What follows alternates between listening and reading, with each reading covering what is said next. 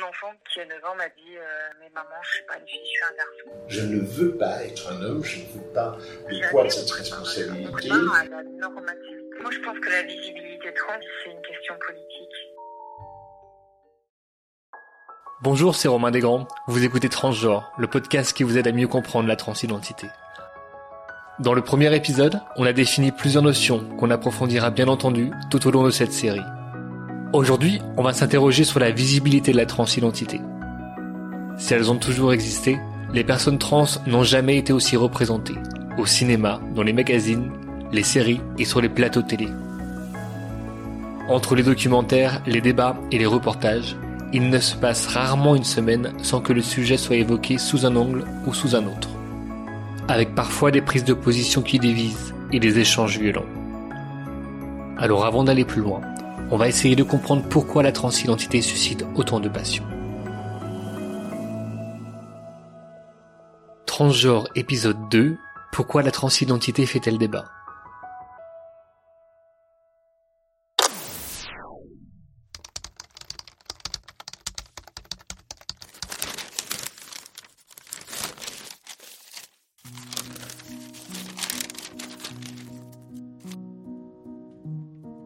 Depuis que j'explore le thème de la transidentité, je rassemble les ouvrages et les articles de presse qui traitent du sujet. Et force est de constater. La transidentité fascine, interpelle, passionne, interroge et inquiète parfois. Surtout quand on parle des enfants et des ados. Un exemple, en février 2022, les pédopsychiatres Caroline Eliachev et Céline Masson ont voulu tirer la sonnette d'alarme en publiant un ouvrage au titre éloquent, La fabrique de l'enfant transgenre avec cette accroche en couverture. Comment protéger les mineurs d'un scandale sanitaire? Elles dénoncent dans leur livre un embrigadement idéologique de type sectaire. Elles parlent de jeunes ados influencés notamment sur les réseaux sociaux, en pensant trouver dans la transidentité une réponse à leur mal-être, à leur quête d'identité. Le coming out transgenre est devenu un événement médiatique fascinant et spectaculaire, écrivent-elles. Elle refuse toute accusation de transphobie et assure vouloir inviter à la prudence avant d'enclencher tout processus de transition, prise d'hormones ou autre chez les mineurs. Elle tacle aussi le documentaire Petite fille de Sébastien Lifshitz qu'elle compare à une forme de propagande. Ce film, diffusé sur Arte en décembre 2020, retrace le parcours de Sacha, une enfant trans de 9 ans. Face à ces positions, les associations trans s'insurgent, chiffres à l'appui. 70% de la population trans souffre de dépression et 50% ont déjà fait une tentative de suicide. Pour elles, la transidentité n'est ni un choix, ni une mode. Alors comment s'y retrouver? Où placer la vérité? Comment y voir clair lorsqu'on est parent? À Tours, Marise Riza est maîtresse de conférences en sciences de l'information et de la communication.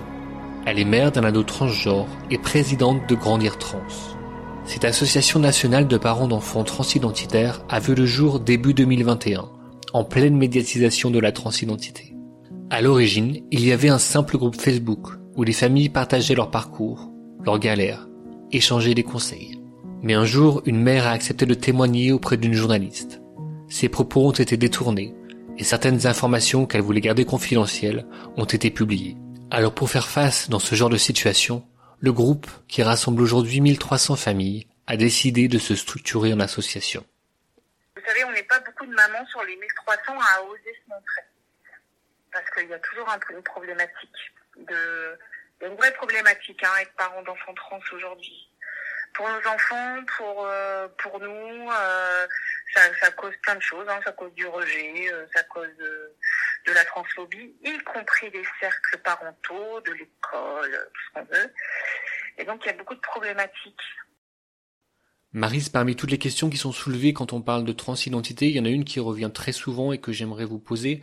Euh, est-ce que selon vous, la transidentité est devenue un phénomène de mode?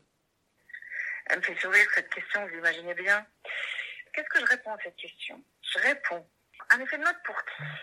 Si on parle d'effet de mode pour les jeunes qui s'emparent de la question du genre et de la question du stéréotype de genre et qui rejettent les stéréotypes de genre dans lesquels on a été enfermé pendant des années et des années, qui, ont été instaurées par, par le patriarcat, hein, tout simplement.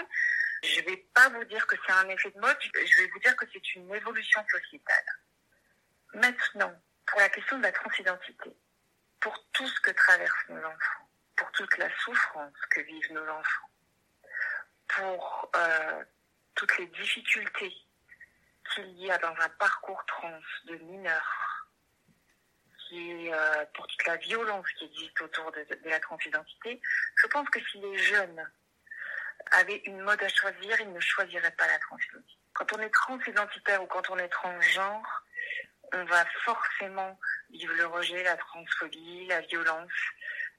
Je ne pense pas, enfin, si, si mode il doit y avoir, je ne pense pas qu'elle soit très attirante pour les adolescents. Par contre, ce qui est certain, parce que moi je l'observe autour de la jeunesse que je rencontre, des jeunes enfants que je rencontre et de, de mes étudiants d'ailleurs et de, de, du cercle qui entoure euh, mon fils c'est qu'il y a une sorte de soutien, justement, de père aidance, de ces jeunes qui ne veulent plus du carcan binaire dans lequel on est enfermé et qui s'emparent du genre et qui questionnent l'expression de genre.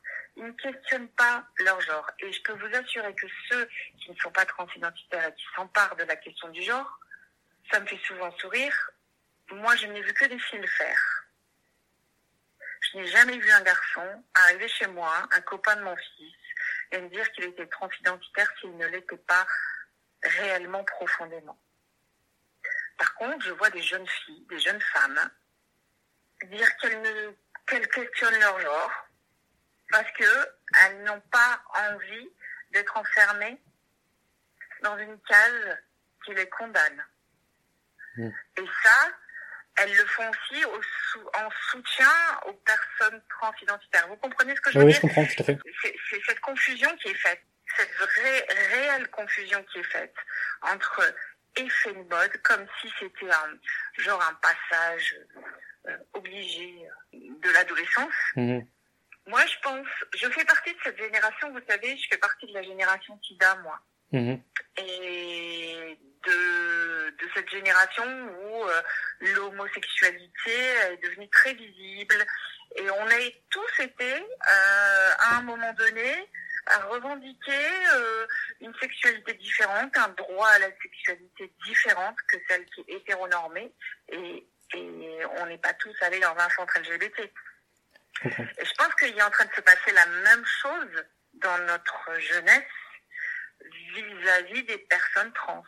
C'est que la question du genre, elle est beaucoup plus large que la personne transidentitaire.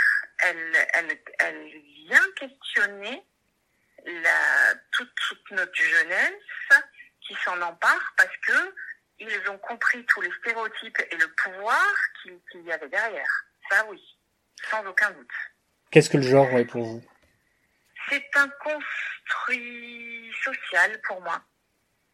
Euh, qui euh, correspond à un ressenti euh, au-delà du corps, en fait, au-delà de la question du corps.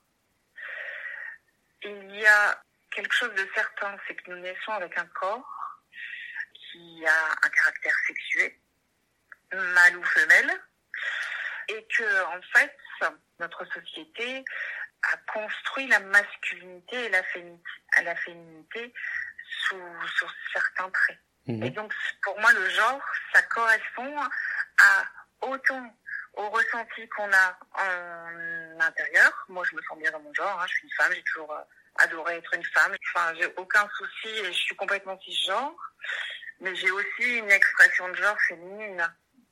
Donc, euh, la question du genre, pour moi, elle va lier autant le ressenti, mais aussi toute l'expression et, le jeu d'acteur qu'on peut avoir dans notre société. En réponse à tout ce bruit qui entoure la transidentité, Marise a co-rédigé en juillet dernier une tribune publiée dans Libération. Le texte a été signé par plusieurs personnalités, dont Adèle Haenel et Virginie Despentes.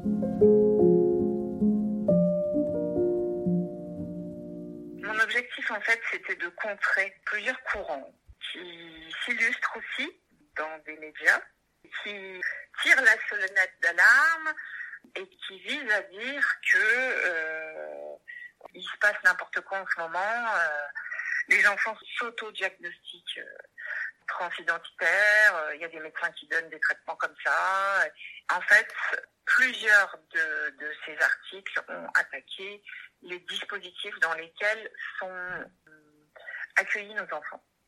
Alors la problématique aujourd'hui dans notre société, c'est qu'il y a deux choses. Il y a ces dispositifs qui sont mis en place, il n'y en a pas beaucoup, hein.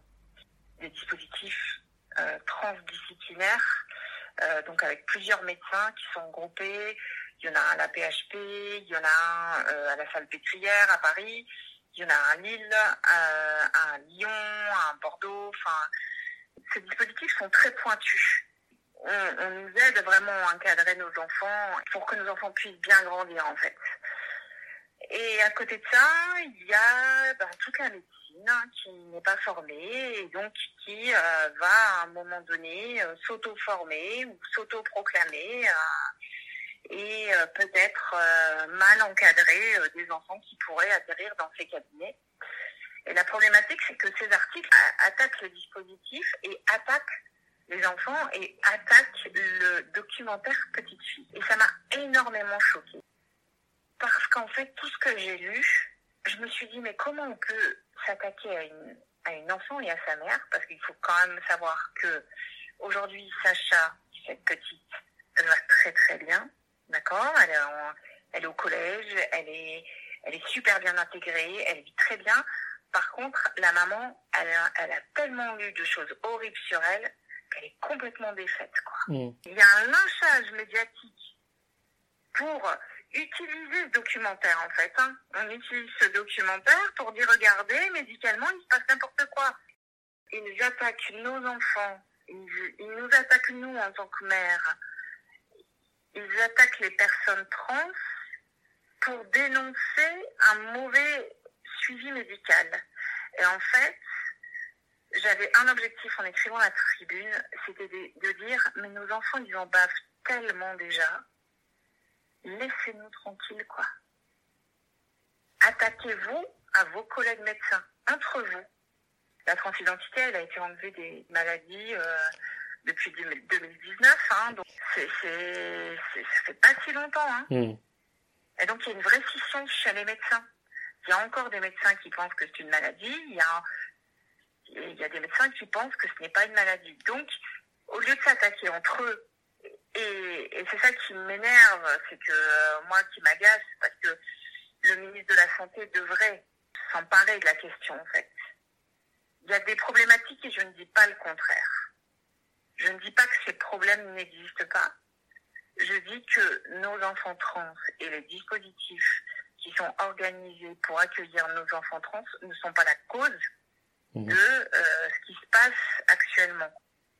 Et en l'occurrence, il y a aussi des personnalités qui sont euh, clairement transphobes et qui, à un moment donné, justement, utilisent le terme épidémie de genre, effet de mode et compagnie, qui ne comprennent pas qu'il y a une évolution sociétale qui est en train de se passer. En fait, c'est la question du genre. Mmh. Je veux dire, elle est, euh, elle est en train de d'intégrer la société. C'est comme ça. Et à votre avis, pourquoi la transidentité suscite tant de passion aujourd'hui? Ah, Moi, je pense que la visibilité trans, c'est une question politique. C'est une question politique parce que tout notre système est fondé sur la binarité homme-femme. Tout, toute notre société est fondée sur cette binarité, voire le droit est fondé sur cette binarité. Et donc, la question trans la possibilité à un moment donné de faire abstraction de son caractère sexué et d'avoir un genre qui est complètement construit remet en cause de toute façon le fonctionnement de notre société. Donc ça crée des crispations parce que là, ça, remet tellement de choses en cause. Et, je peux, moi je peux tout à fait le comprendre hein, parce que je, je ne, je ne prenais pas la mesure euh, avant d'y être complètement confrontée avec mon enfant, euh, de, de ce que ça pouvait impliquer en fait. Et de, et de la difficulté de, de ce que notre de, de, de, de notre monde binaire en fait pour eux, pour ces personnes-là. Mais ces personnes-là, elles existent, elles existent depuis euh, très longtemps en fait. Hmm. Anthropologiquement, la question trans, elle n'est pas nouvelle. Elle a juste été cachée. Et donc, le fait qu'elle devienne visible d'un coup, ça bouscule trop de choses.